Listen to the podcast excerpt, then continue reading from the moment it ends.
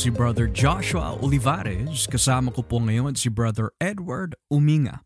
At kami po ay nagpapasalamat po sa Diyos na nakasama po namin kayo muli nitong gabi sa The Gospel Podcast.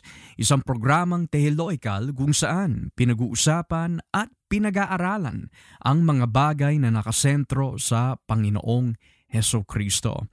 Magandang gabi po sa inyo lahat sa mga taga, taga-subaybay ho namin dito sa programang ito. At naway kayo po ay pinagpapala at inaalagaan ng ating Panginoong Heso Kristo.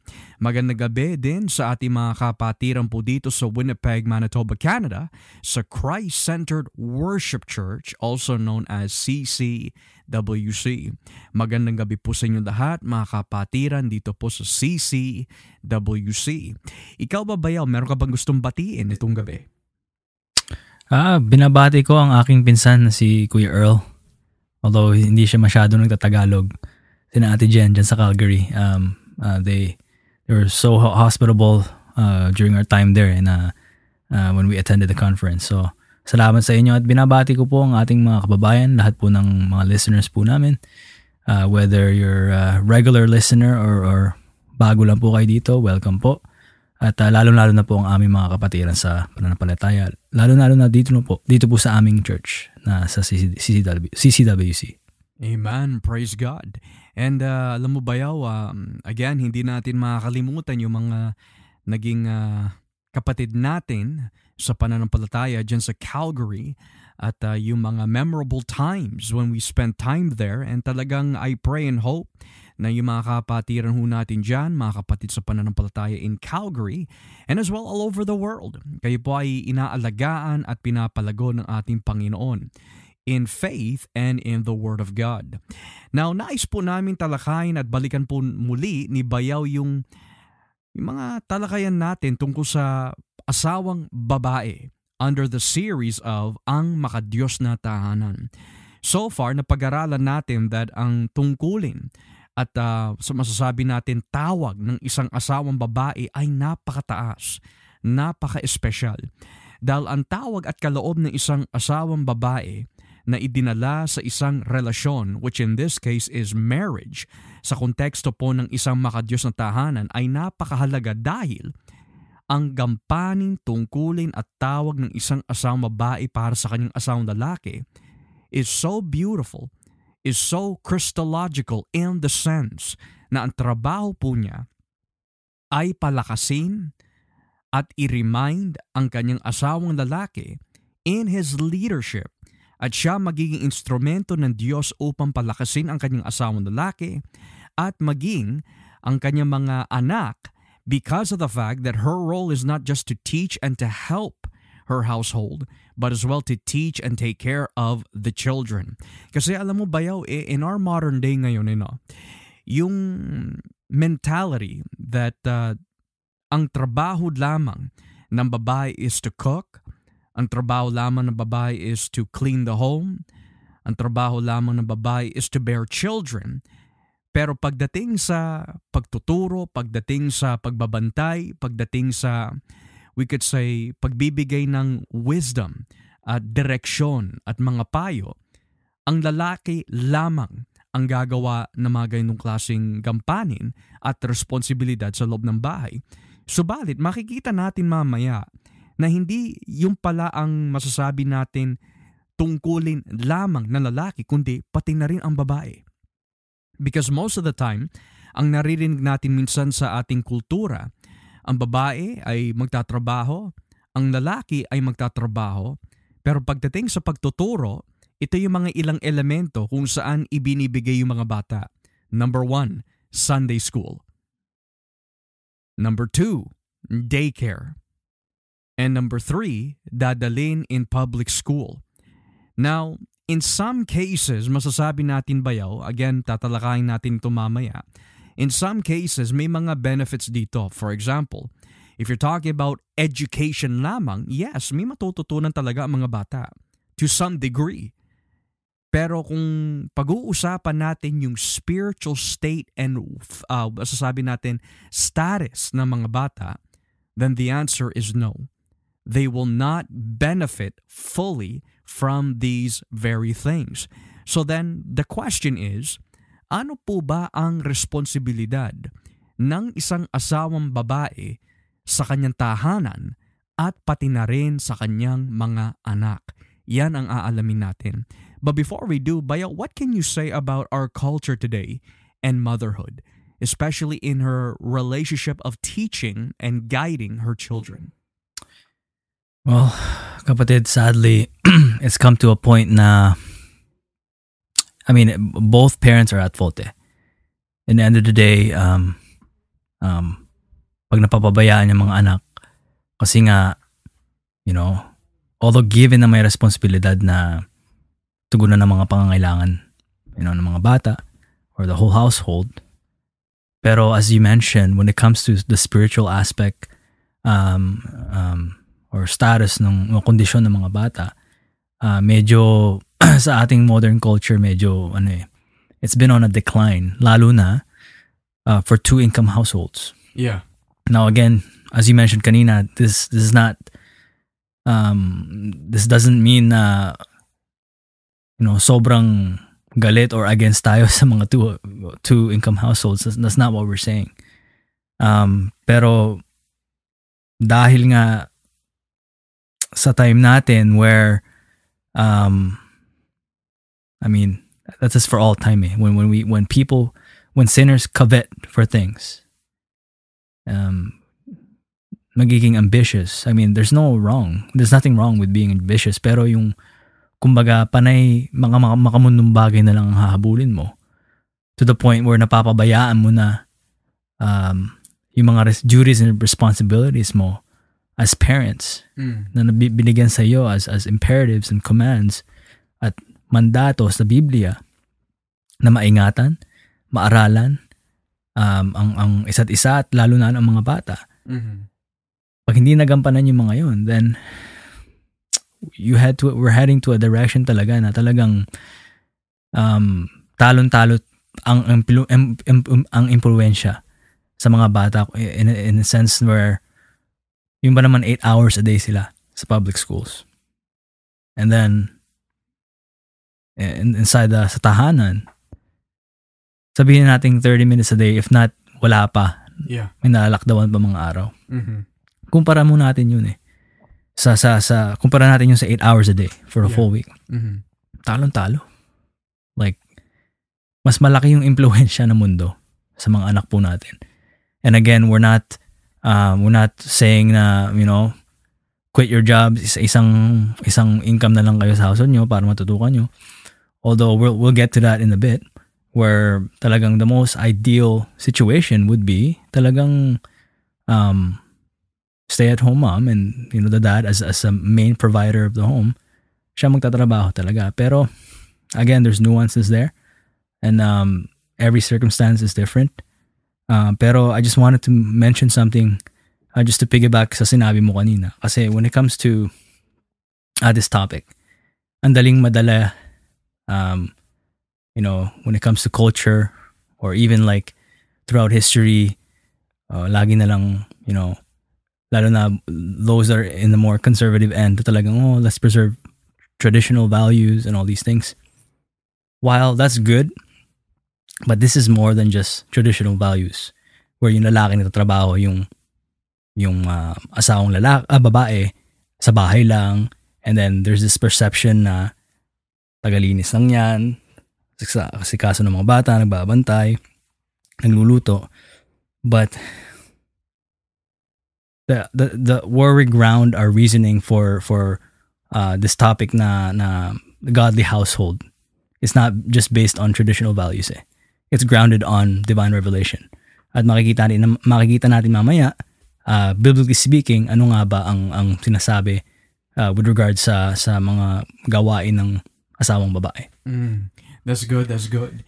Kaya nitong gabi mga kapatid, aalamin natin kung ano po yung iba pang mga tungkulin ng isang makadiyos na tahanan para ho sa isang asawang babae para sa kanyang tahanan at sa mga anak. So, simulan po natin dito sa aklat po ng unang Timoteo, Kapitulo 5, talatang 14. Unang Timoteo, Kapitulo 5, talatang 14. Dito ho natin makikita ang mga ilang halimbawa mula po sa bagong tipan upang maituro ho sa atin kung ano po ang tungkulin ng isang asawang babae in regards to her responsibilities in the home. Dito po sa unang Timoteo 5.14, ito po ang sinasabi ng salita ng Diyos.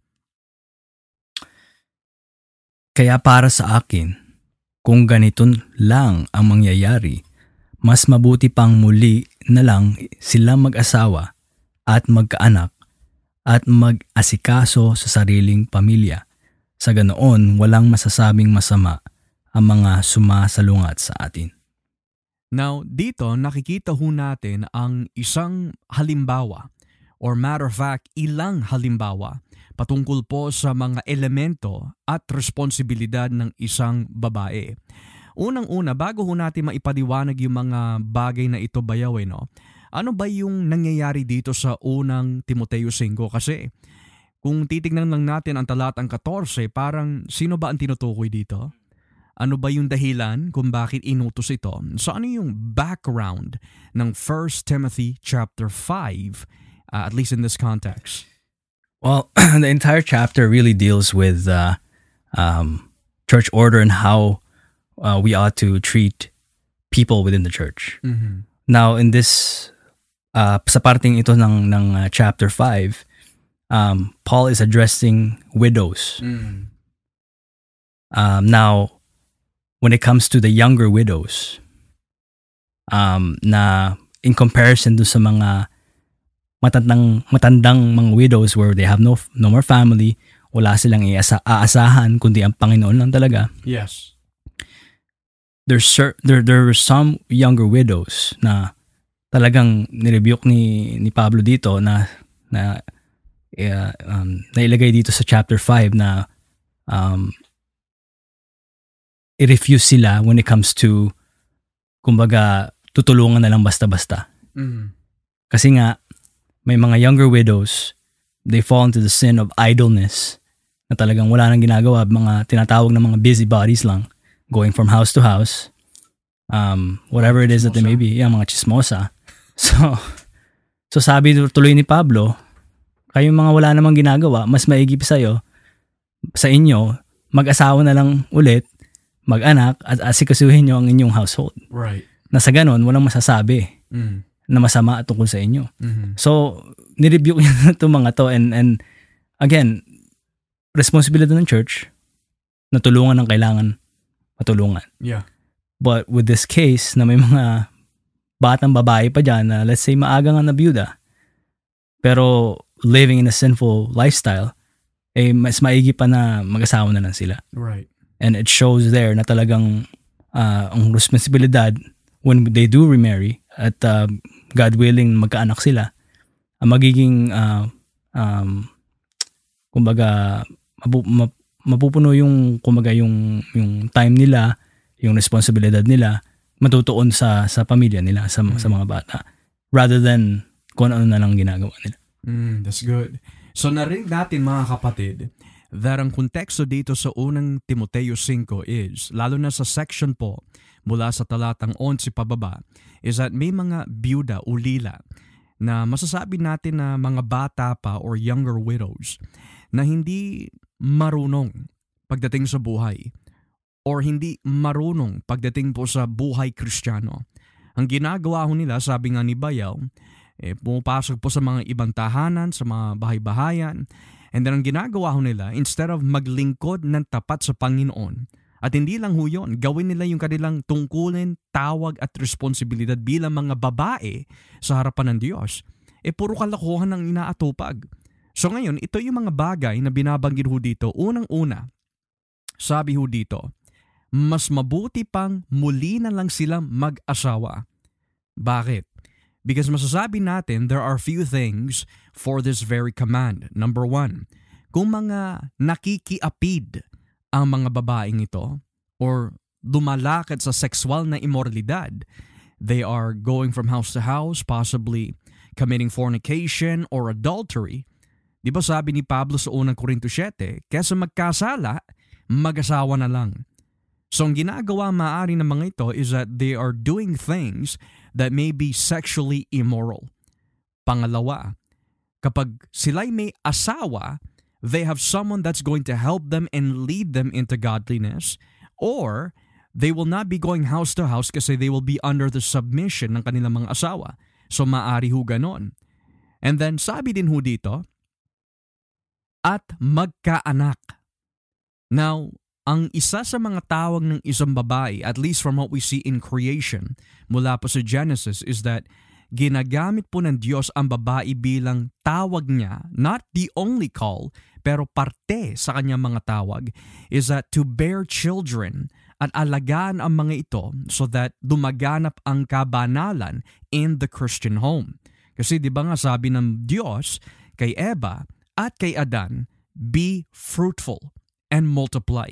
So ang bearing of children ay isa sa mga ilang ma, we could say callings ng isang babae at least in the nature ng kanyang pagkalikha mula po sa Diyos. Now, sabi din dito bayaw, the third thing, at mag-asikaso sa sariling pamilya. Or sa wikang English, sa talatang 14 sabi, to manage their homes. Now, this is very important. To manage their homes. Now, the word manage here is also very important kasi ang binanggit po dito is oiko despotain. Oiko despotain. Now, yung ibig sabihin po ng salitang oiko despoitain sa wikang Griego, it has two Greek words that are connected to this. The first one is the word oiko. Yung salitang oiko ay nagmula po sa salitang oikos which means house. Now, despoitain um, can be understood as master or someone who manages something. So dito, yung bahay ang tinutukoy ho. Ngayon, here's my question, Bayaw. Kasi sa isang banda, nakikita natin sa Biblia that ang namumuno o nangangasiwa o nangunguna sa kanyang tahanan is usually the man. Kasi he's the head of the household.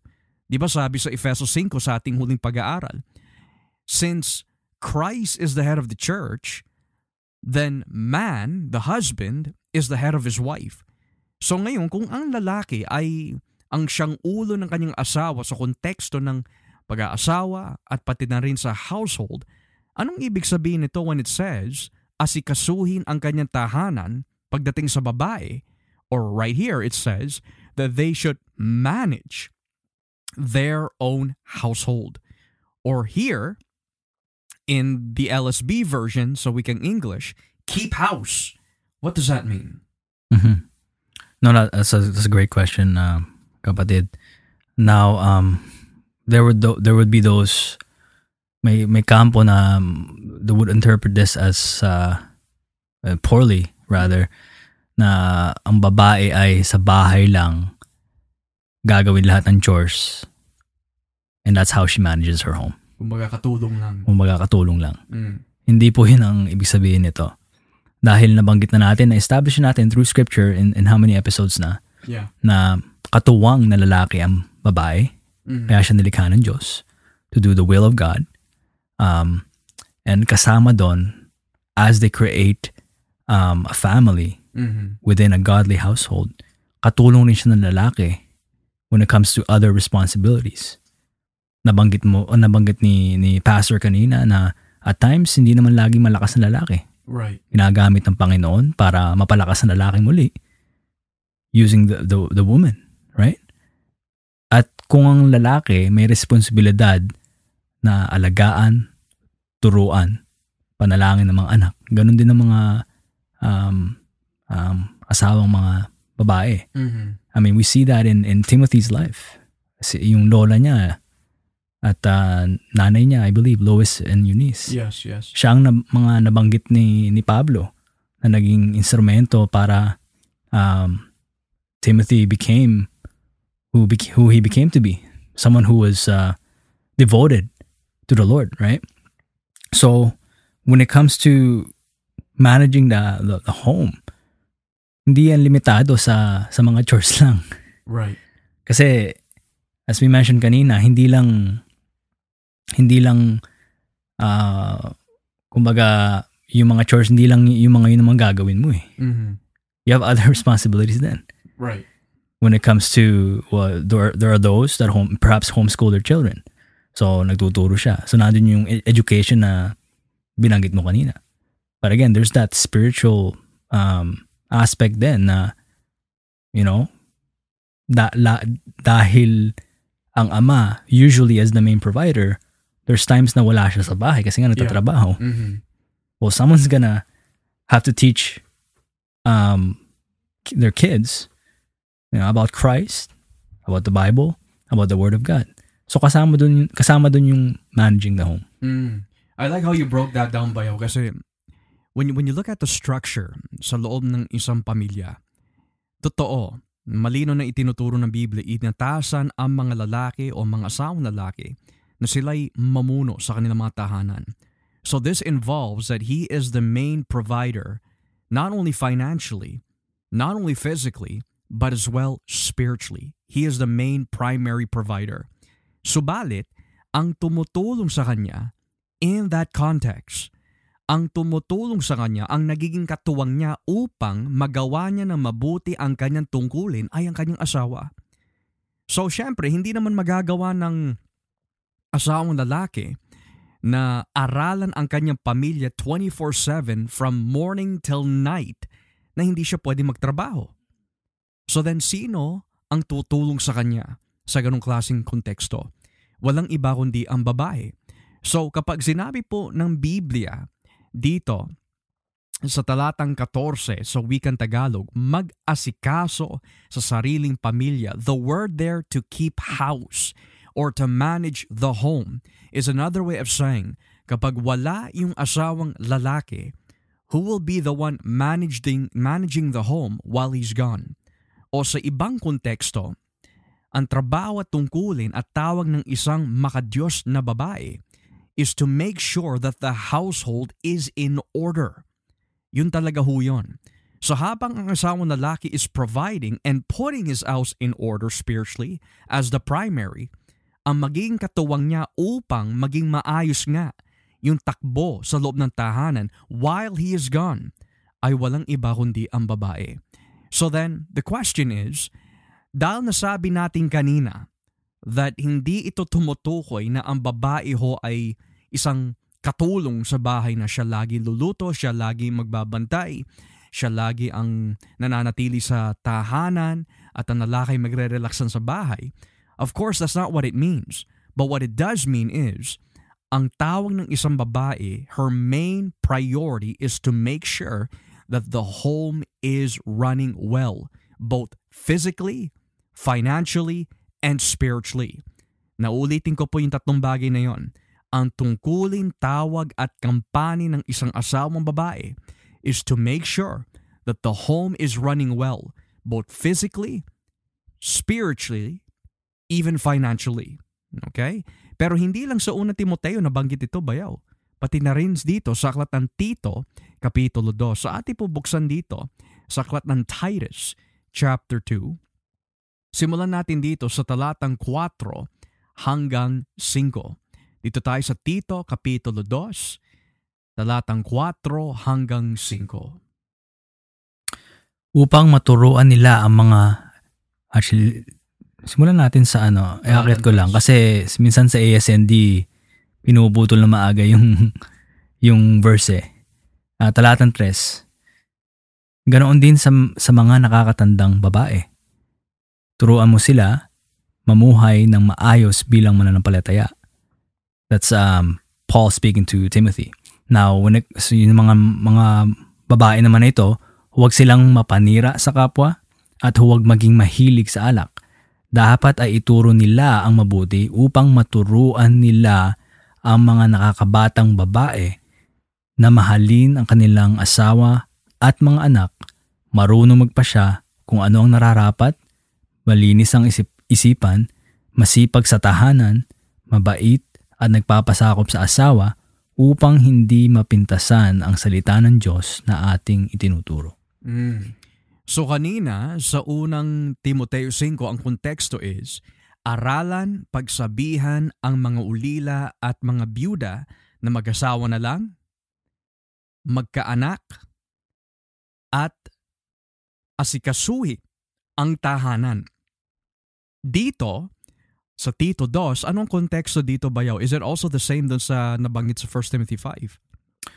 I, I would say so. Because it's, uh, kumbaga, sorry, nasabi ko kanina, Timothy, obviously we're in Titus. So, uh, I meant si Pablo, inaatasan niya si, si Tito na turuan ng ang iglesia Mm-hmm. and, and how, how teach, teach, teaching them how to live. Mhm. Now, in this context, ang tinuturuan ay yung mga kababaihan. Mm. Tsaka dito sa Tito, eh, makikita natin mga kapatid, both in 1 Timothy 5 and in Tito, it deals with women.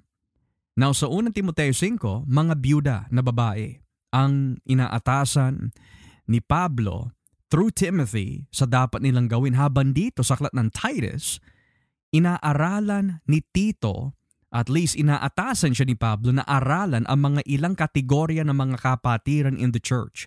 Halimbawa, yung mga nakakatandang lalaki, and then yung mga nakakatandang babae, then yung mga nakakabatang babae, at yung mga nakakabatang lalaki. Now dito, sa talatang 3 yung binasa ni Bayaw, inaaralan dapat ni Timoteo or rather ni Titus ang mga nakakatandang babae upang maturuan ang mga nakakabatang babae. So ano yung mga bagay na nabanggit po dito na dapat gawin po ng mga nakakabatang babae? Sa talatang 4 sabi, mahalin ang kanilang asawa at mga anak. Alam mo maraming ganyan bayaw eh. That um, ang mga babae, they can be at times masipag sa tahanan at even masipag sa pagtatrabaho.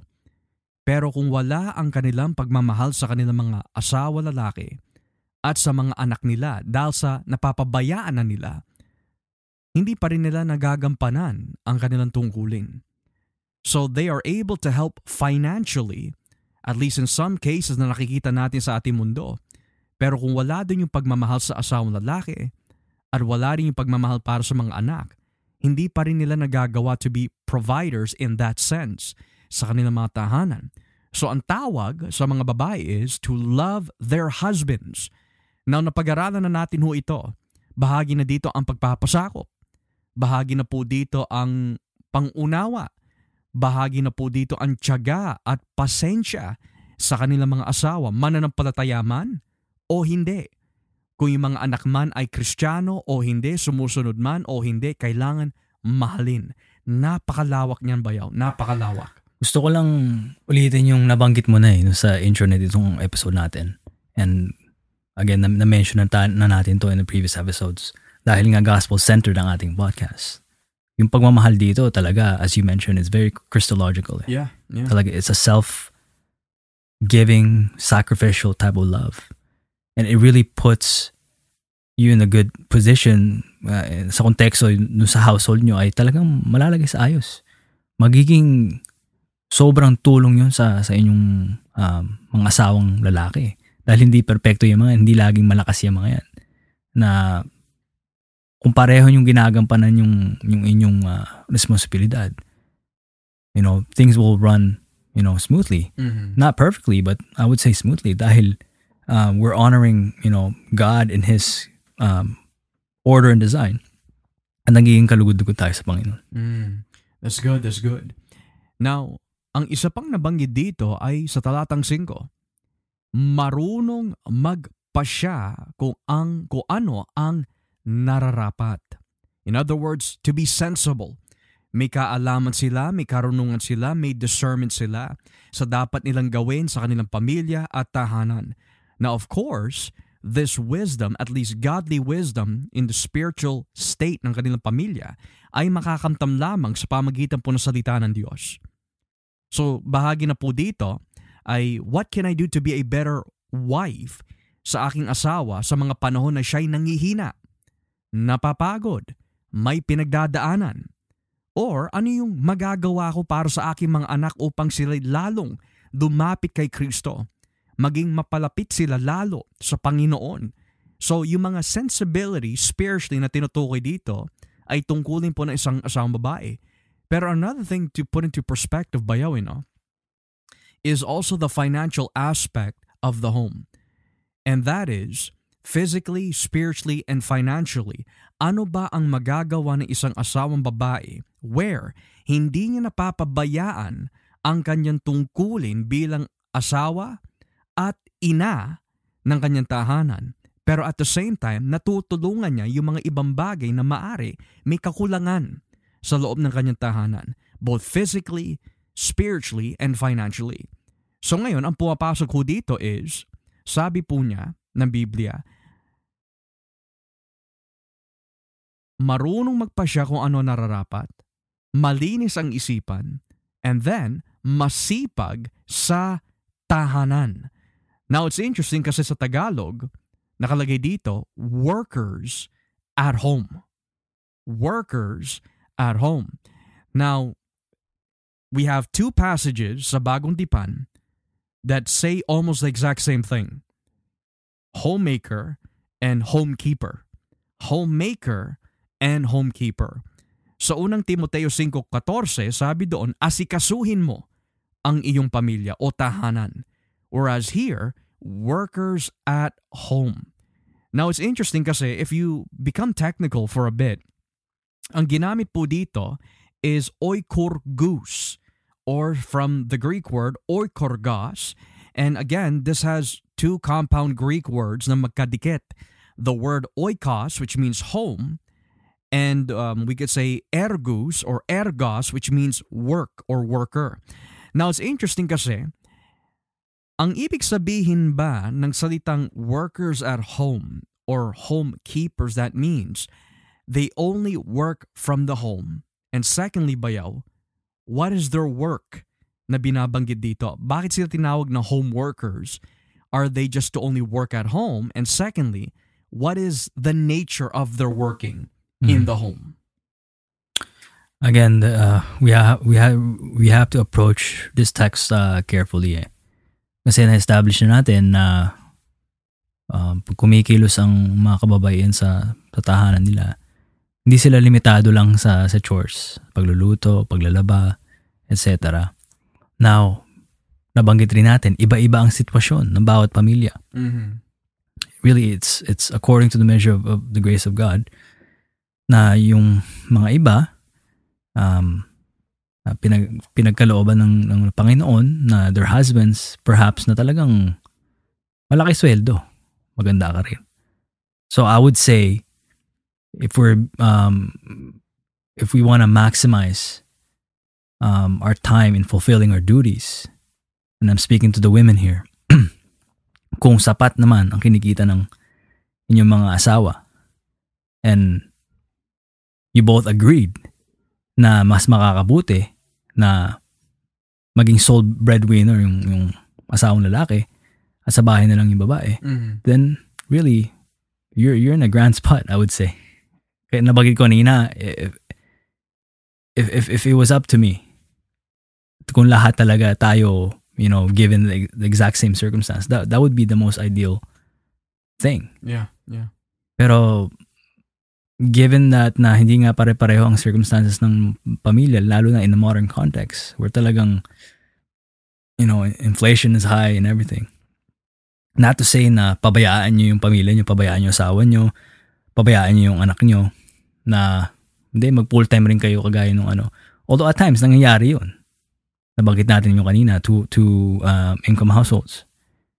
Um, pero yung nabanggit dito na when it comes to workers of the home is nabanggit mo not just physically um, spiritually pero at times makiki and and i-expand natin ito mamaya sa Biblia Yeah.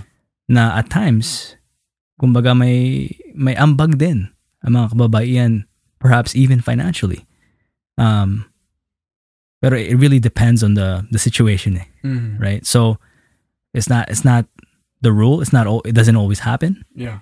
Um, pero parte yun dun eh.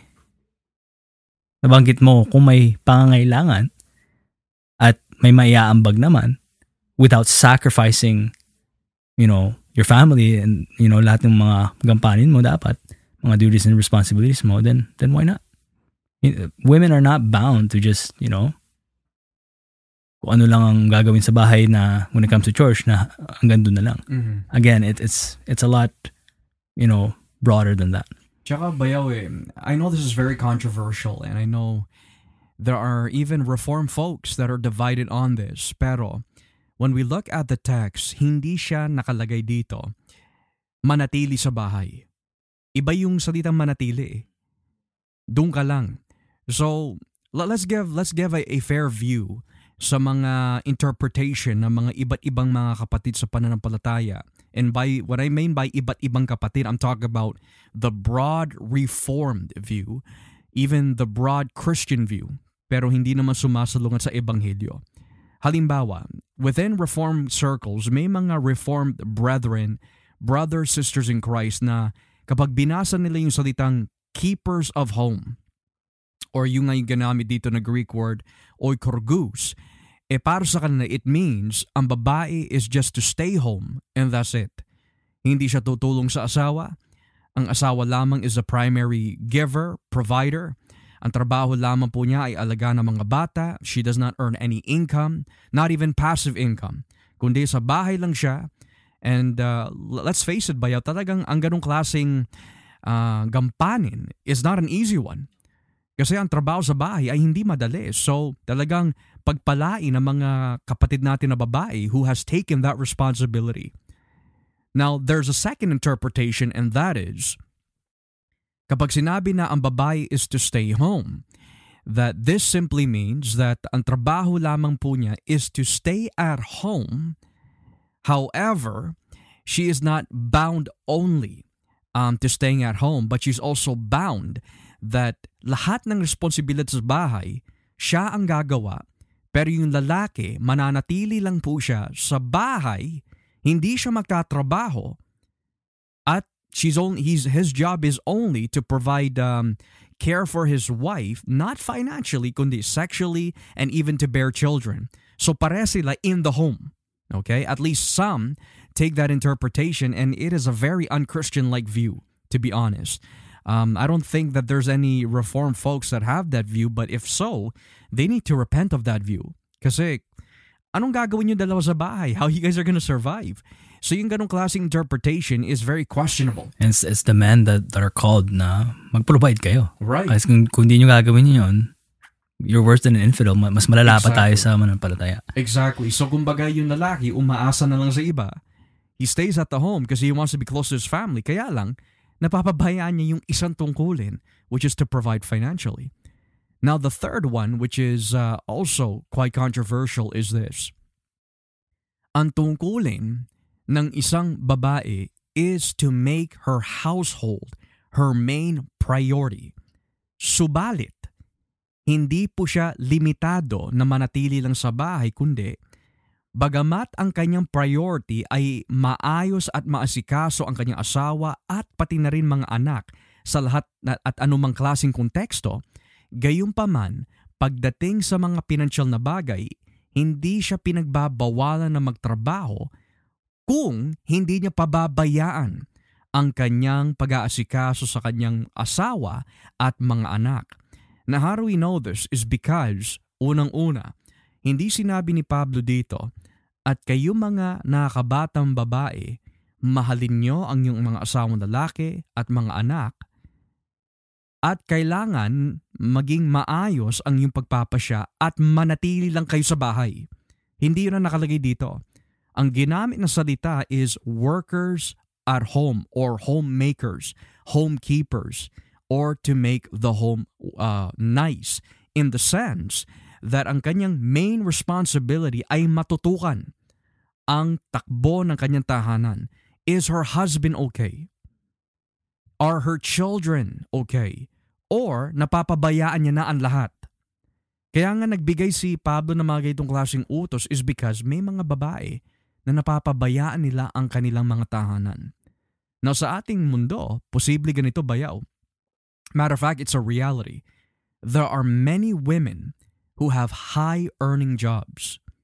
They provide financially, materialistically, at natutulungan nila ang kanilang mga asawa sa mga bayarin sa bahay. Gayunpaman, napapabayaan nila ang kanilang mga anak, napapabayaan nila ang kanilang mga asawa, napapabayaan nila ang kanilang tungkulin bilang mga babae sa loob ng tahanan.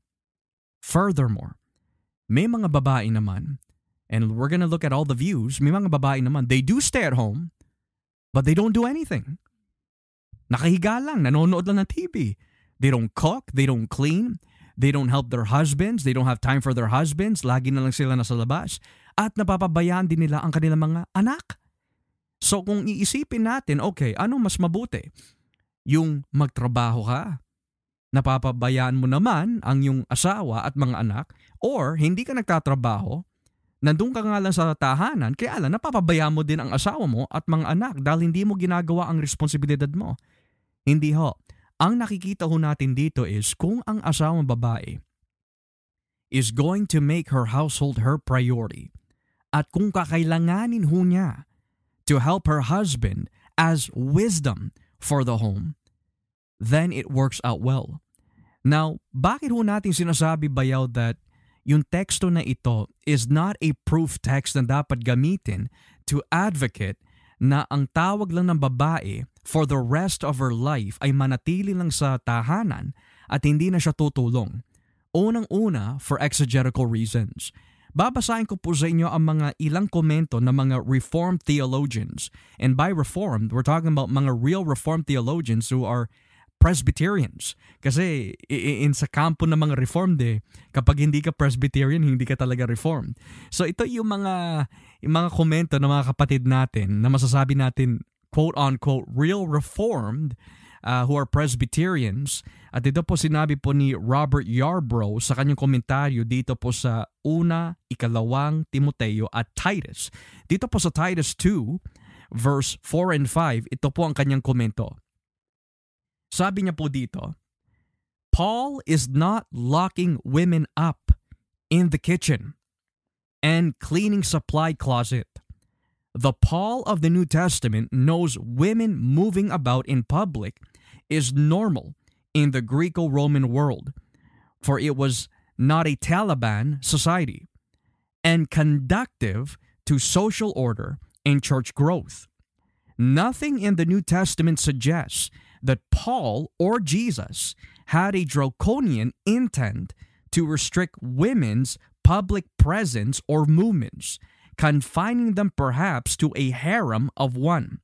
While there is truth in saying that Paul's direction to Titus reflects the Semitic and Hellenic ideal that women remain at home and discharge domestic duties, it is hermeneutically unwarranted to press this definition to mean that women must go nowhere else and do nothing besides this. The noble wife of Proverbs 31 is socially and commercially active as she watches over the affairs of her household. Paul is not putting Cretan Christian women under marital house arrest, but as the NRSV recognizes, calling them to diligence and in the full attention of ordering the household matters. So napakalino nun. Sabi niya, it is hermeneutically unwarranted to press this definition. Nang ibig sabihin, hindi natin pwede gamitin ang Tito 2, 4 hanggang 5 as a proof text na ang babae ay nasa bahay lang, wala na siya ibang gagawin kundi magluluto at maglilinis. Yun lang ang buhay niya for the rest of her life. There's a context behind this. Pangalawa, pagdating po sa Reform Study Bible, again, puro Presbyterian ho ito, sabi po ang komento sa Reform Study Bible, When it comes to yung salitang working at home or busy at home, this does not forbid their employment elsewhere. Paul is concerned to prevent these women from idleness and being busybodies contrasts the behavior of some of the younger widows at Ephesus sa unang Timoteo 5, talatang 13. So then having seen these comments bayaw, why do you think they say this? Bakit, bakit may context ba? Bakit may background pa? Bakit sinasabi ng mga ating kapatid na Presbyterians that this is hermeneutically unwarranted?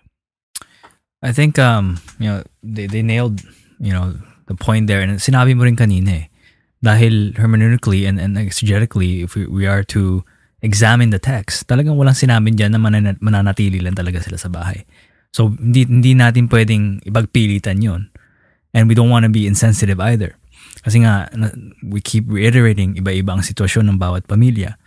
Um, there's times na, you know, through the providence of God, mas niloob na, let's say, mas mataas pa minsan yung earning nung, nung asawang babae. So, if kung ibabalansin nyo yung budget sa bahay, of, obviously, hindi naman pwedeng, ah, sige, sa bahay na lang ako, Han, speaking to women, yung lalaki, um, mas mababa ang, ang, ang rate niya, siya lang magtatrabaho. Like, obviously, iba-ibang, ano eh, and um, uh, we're not advocating, um, we're not necessarily advocating for full-time or, or two household full-time incomes either. But at the same time, we're not advocating na sa bahay lang babae lagi na tagaluto na lang, tagalaba lang yun lang gagawin. No, that's, that's not that's not uh, what it means. Kasi nga in a much in a much more broader sense, um pwedeng may maiambag ang babae even financially.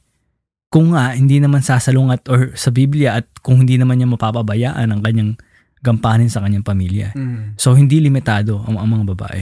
Tsaka the wisdom teaches us here, Bayaw. Sabihin na natin, okay, if I were to interpret this as ang babae ay mananatili lamang sa bahay, okay, pero yung lalaki naman, kakailanganin niya dalawang trabaho, tatlong trabaho para lang uh, maibigay ng sapat yung mga pangangailangan sa bahay.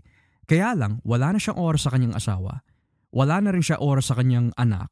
Hindi niya na naalaga, natuturuan, nadidisiplinahin na ang kanyang uh, tahanan Okay, he's a great provider, pero sa ibang aspeto naman, napabayaan niya rin ang kanyang tungkulin. So kaya nga sabi dito eh, ang isang asawang babae ay marunong magpasya kung ano nararapan. Halimbawa bayaw, sabihin natin, ang may situation, okay, tatlo ang trabaho, pero yung asawang babae, marunong when it comes to business. Or mabenta ang kanyang pagluluto or she's away for, sabihin na natin, 3, 4, 5 hours. Okay. Dahil nga nakikita niya nahihirapan ang kanyang asawang lalaki. Tatlo ang trabaho, apat ang trabaho, walang tulog, 16 hours of work. And then after that, papasok na naman siya. So dalawang oras lang siya may pahinga. Ngayon, ang tinuturo ng Biblia dito, marunong magpasya kapag nakikita ng babae na may magagawa naman siya pero hindi rin niya napapabayaan ang kanyang tahanan. Gagawa siya ng paraan. Kaya nga sabi nga dito eh ni, ni Yarbrough sa kanyang komentaryo, she's doing two affairs at once. Yung affair sa kanyang tahanan na alagaan niya and yung affair sa pagtulong sa kanyang asawang lalaki. Now, here's one question that might be asked. May mababasa ba tayo sa Biblia? Si, sa Old Testament and New Testament na ang babae ay pwede magtrabaho pero hindi niya napapabayaan ang kanyang tahanan. Well, the first one of course is Proverbs 31. So basahin natin dito sa Kawikaan, Kapitulo 31 at uh, simulan natin dito bayawin no, sa talatang 15. Sa Kawikaan 31, talatang 15 at uh, basahin natin dito all the way through hanggang uh, talatang uh, 26 kasi ang konteksto na ito mga kapatid ay tumutukoy sa isang um, babae na kung ang karunungan ay magiging tao, ano yung magiging itsura nito? Kung ang babae, or rather if wisdom can be personified sa anyo ng isang babae, ito ang magiging itsura niya. So simulan natin dito sa Kawikaan 31 talatang 15 hanggang 26. Maaga siyang gumigising upang ipaghanda ng pagkain ang kanyang pamilya at upang sabihan ang mga babaeng katulong na mga dapat nilang gawin. Marunong siyang pumili ng lupa na kanyang bibilhin at mula sa kanyang sariling ipon, pinapataniman niya ito ng ubas Malakas, masipag at mabilis siyang gumawa. Magaling siyang magnegosyo at matigang nagtatrabaho hanggang gabi. Mm. Siya rin ang gumagawa ng mga tela upang gawing damit. Matulungin siya sa mahihirap at mga nangangailangan. Hindi siya nag-aalala. Dumating man ang taglamig dahil may makakapal siyang tela para sa kanyang pamilya. Siya na rin ang gumagawa ng mga kobre kama at ang kanyang mga damit ay mamahalin at magaganda. Kilala ang asawa niya bilang isa sa mga tagapamahala ng, bahay, ng bayan. Gumagaw, uh, gumagawa rin siya ng damit at sinturon at ipinagbibili sa mga uh, mga lakal. Malakas at iginagalang siya at hindi siya nangangamba para sa kinabukasan. Nagsasalita siya ng may karunungan at nagtuturo ng may kabutihan. And in verse 27, masipag siya at inaalagaan mabuti ang kanyang pamilya. So bayaw, ano yung mga nakita natin mula sa talatang 15 hanggang dito sa 27 kung bakit nasabi ng aklat ng kawikaan na inaalagaan niya mabuti ang kanyang pamilya? Well, straight up pa lang sa umpisa pa lang, uh, I think it's verse uh, um, 15. May mababasa na agad tayo eh na maaga pa lang siya gumigising eh. So Mhm. talagang masipag. Yeah.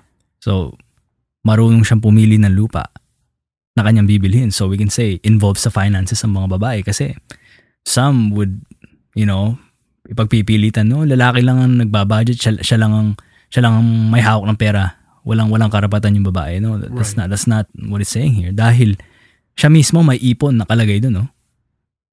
At magaling siya magnegosyo Mm. at matigyang nagtatrabaho hanggang gabi. Um, at sa mga negosyo to, maybe it could involve na sa ng mga nabanggit sa verse 19, gumagawa siya ng mga tela. At kung ano mang other things or other crafts na she can make na pwede niyang uh, i-merchandise, pwede niyang ibenta.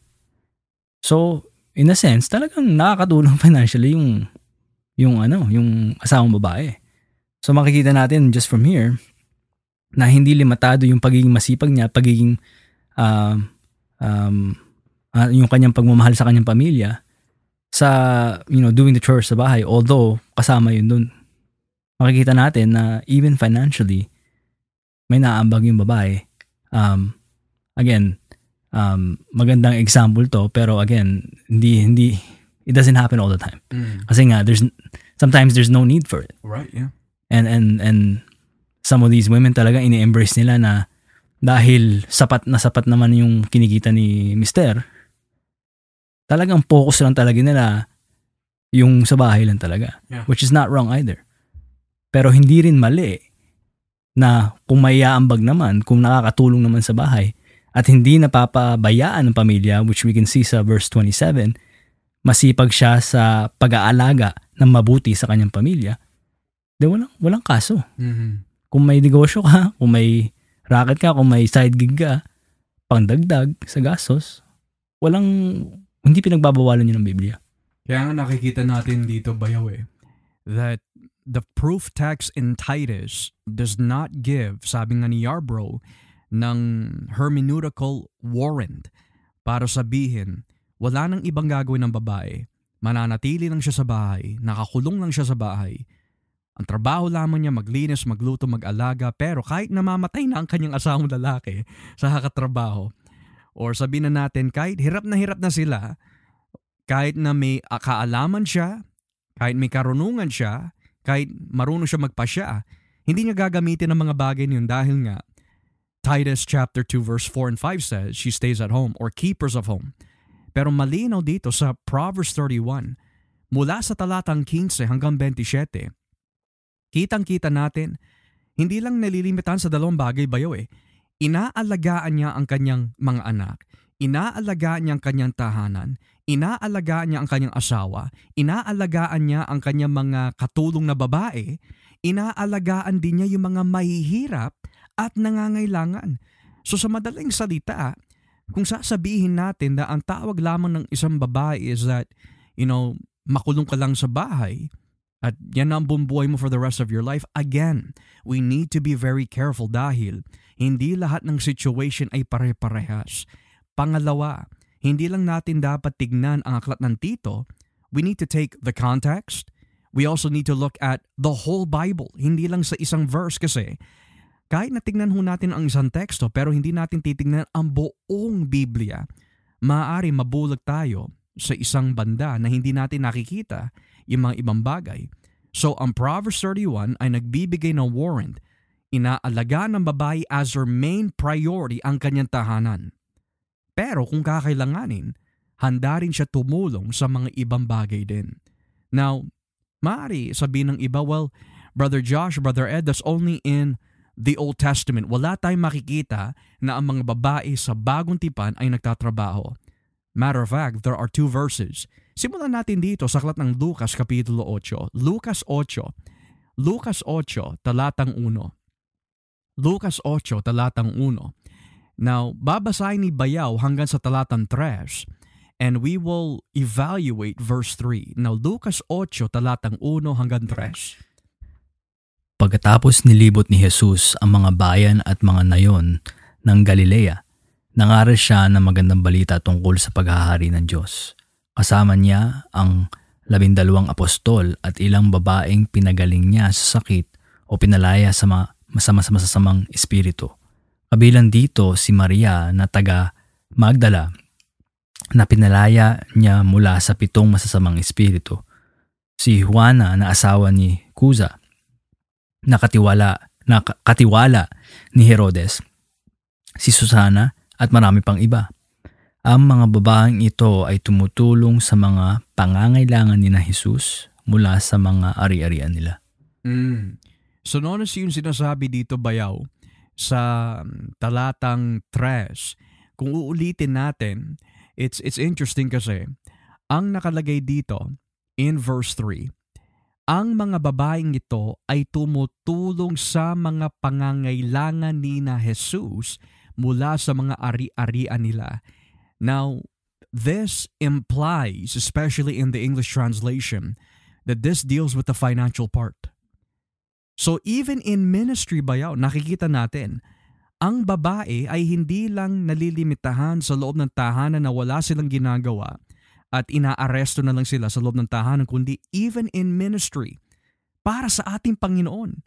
They were also involved in financial areas upang tulungan ang ating Panginoong Heso Kristo. So here's one aspect na nagsasabi, hindi pwede nating gamitin ang Tito 2 as a warrant na ang tawag lang ng babae is not to do anything but just clean up and bear children. Malinaw sa Lucas 8, mga babae ho ito na posible na may mga anak din at pamilya na tumutulong even in the financial part sa pangangailangan ng ating Panginoong Jesus. Furthermore, kung bubuksan po natin dito sa aklat ng mga gawa, Kapitulo 16, Gawa 16, talatang 14, Acts chapter 16, verse 14. Isa sa mga nakikinig sa amin ay si Lydia na taga Tiatra. Siyang, siya'y isang negosyante na mga mamahaling telang kulay ube at sumasamba siya sa Diyos. Binuksan ng Panginoon ang kanyang puso para tanggapin ang mga sinasabi ni Pablo. Now, madalas nakikita natin dito bayaw is that whenever Lydia is used, it's always referring to something soteriological na um, kailangan buksan ng Diyos ang ating puso upang sumampalataya. No, kung tawagin sa theology, regeneration precedes faith. Pero nakakalimutan din natin minsan na si Lydia ay isang magandang halimbawa ng isang babae ginagawa niya ang kanyang tungkulin according to her situation. Halimbawa, verse 1, uh, verse 14 says, isa sa mga nakikinig sa amin ay si Lydia na taga Tiatra. So that's location. Siya'y isang negosyante ng mga mamahaling telang kulay ube. Eh di ba, this is somewhat related sa Proverbs 31. Ang isang mabuting babae, ang isang mabuting asawa, ay hindi lang niya inaalagaan ang kanyang tahanan just from home, kundi nagbebenta rin siya ng mga tela para sa pangangailangan din ng kanyang tahanan. So we see in Luke 8, ang mga babae marunong financially. We see in Acts 16, ang mga babae tulad ni Lydia ay mga negosyanteng babae or we could say businesswoman.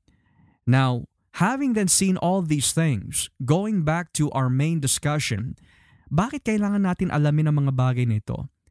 is due to the fact that ang trabaho at tungkulin at tawag ng isang babae ay napakahalaga sa kanyang tahanan. And the reason why kailangan niya tutukan ang kanyang tahanan is because kung hindi tututukan ng isang babae ang kanyang tahanan, iba ang tututok, ang mundo. Kaya marami mga anak ay napapabayaan spiritually. Kaya madali sila matangay spiritually dahil walang nagbabantay sa tahanan. Ipinapaubaya na lang sa daycare minsan, ipinapaubaya na lang minsan sa mga ibang tao. Pero ang main objective, standard and even we could say instruction and priority ng mga asawang babae ay maaralan matutukan ang kanyang mga anak at maalagaan niya ang kanyang asawa. Providing mga kapatid, providing that kung bibigyan tayo ng Diyos ng biyaya at karunungan, magagawa natin ito. Subalit, kung nasa bahay ka na, o may pera ka man, pero hindi mo nagagawa tungkulin mo, nakakasala tayo sa Panginoon. So then, Baya, what exhortation and encouragement can we then give to, let's say, mga baguhan na asawa? Or sa mga veteranong magulang, kaya lang, maari nagkukulang ang mga ina sa ganitong bagay. What godly advice can we give to them? Ayan, number one, manumba, ano, ibalik po natin sa salita ng Diyos talaga. Na hindi lang sarili po nating mga opinyon at katwiran ng pairali natin. Ano nga ba ang sinasabi ng salita ng Diyos when it comes sa ating mga gampanin, sa ating mga duties and responsibilities bilang mga magulang? And we're not just speaking to women also, but also to men. Right? Nabanggit natin in previous episodes, mga responsibilidad din ng mga kalalakihan. Pero specific to today, whether kung veterano ka o baguhan ka eh. If you want to be faithful, number one, to God, and you want to honor Christ, gawin po natin ang mga nakasaad sa Biblia when it comes to talagang matutukan ng ating tahanan. Maging um, uh, makers of the home po talaga kayo. Yes. Workers of the home. Yes. Again, just to reiterate, hindi po hindi lang hindi lamang po kayo utusan, hindi po lamang kayo katulong when it comes to chores. Hindi lang kayo taga taga-alaga, but rather talagang maging source kayo ng kalakasan sa inyong mga um, husbands. Um, maging um, magandang ehemplo po kayo sa inyong mga anak at talagang matulu, matulu, maturuan nyo sila ng, ng uh, uh, pagiging makadiyos, maaralan sila ng salita ng Diyos. Na sa gayon makilala po nila si Kristo. Although ang primary inatasan talaga na turuan ng kanilang pamilya kasi parte yan sa pagpo-provide ng mga lalaki na maturuan ng kanilang pamilya, matutukan ng kanilang mga pamilya. Pero kaya nga po kayo ginawang katuwang eh ng mga kalala o mga kalalakihan natin eh, na uh, maging katulong po kayo sa lahat ng bagay na um, ma, ma, mag, magiging kalugod-lugod sa Diyos at makakatulong na um, lumago ang inyong pamilya not just in numbers but sa kabanalan din mm. and, and and wisdom as well so if if we are being biblical again na-emphasize natin kanina hindi pare-pareho ang situation exactly yeah. again just to mention it ako ah at least the most ideal situation talaga kung kaya naman then yeah. Lalo na kung napag-agrihan nyo na sobra-sobra ang pagpapala ng Diyos when it comes to even just being one income household, then yeah. I would say mas matututukan natin. Yeah, yeah. There, there's some truth in that. Pero kung if we're being truthful when it comes to talagang interpreting the word, hindi pinagbabawalan na magtra- magtrabaho ang mga kababaihan. Mm-hmm only if kung talagang hindi po natin papabayaan ang ating yes, yeah. mga gampanin sa ating pamilya, lalong-lalo na sa spiritual side. Mm. Because again, uh, especially to those na um, sa public schools nag-aaral ng kanilang mga anak. Again, with all the secular ideologies that are being taught sa mga eskwelahan ngayon. Yeah. Hindi lang po edu- education eh. Ini-indoctrinate na sila. Mm-hmm. Now, ang question is, yun lamang po ba ang nag iimpluwensya sa ating mga anak? O binabantayan po ba natin sila? Parte yun sa responsibilidad nyo na maalagaan at maingatan ng inyong tahanan. Exactly, yeah, yeah. Na kung inaang, iniingatan nyo sila at tinuturuan nyo sila, may ano eh, may resistance kasi alam niya, turo sa akin to ng ating, aking mga magulang, which includes my mom. Now, maturuan man sila ng mali, alam nila, nanggaling sa salita ng Diyos, na mali yun. Yeah. Hindi nila dapat tularan yun. Mm-hmm. Kasi, kung ano-ano nang tinuturo eh. Yeah. Um, kalaswaan, kabaklaan, um, even the fem- feminist movement na talagang they degrade men na yeah, just just pursue your career. You don't need kids. Eh kasama rin sa blessing at tawag ng mga kababaihan na magkaanak. Not, that's not their only calling. And matter of fact, not everyone is called to be a mother kasi may mga may mga kababaihan na are, are unable to give Mhm. birth. Yeah, yeah. Pero nevertheless, ang, ang godly woman and godly wives talagang deboto sa salita ng Diyos and they want to honor God with their lives, they will be faithful Amen. in their duties. Amen. Kaya mga kapatid, narinig na ho natin mula sa Biblia kung ano talaga tinuturo po in regards about yung kampanin, tawag at tukulin ng isang asawang babae. And if we are to ask, why do we need to do this? Kasi unang-una, yan ay utos ng Diyos. Pangalawa, this is a fulfillment ng yung pagkakatawag. Hindi lang bilang Kristiyano, kung, kung kundi isang babae na nilikha ng Diyos. This is the nature and the call of your being creature, Linus.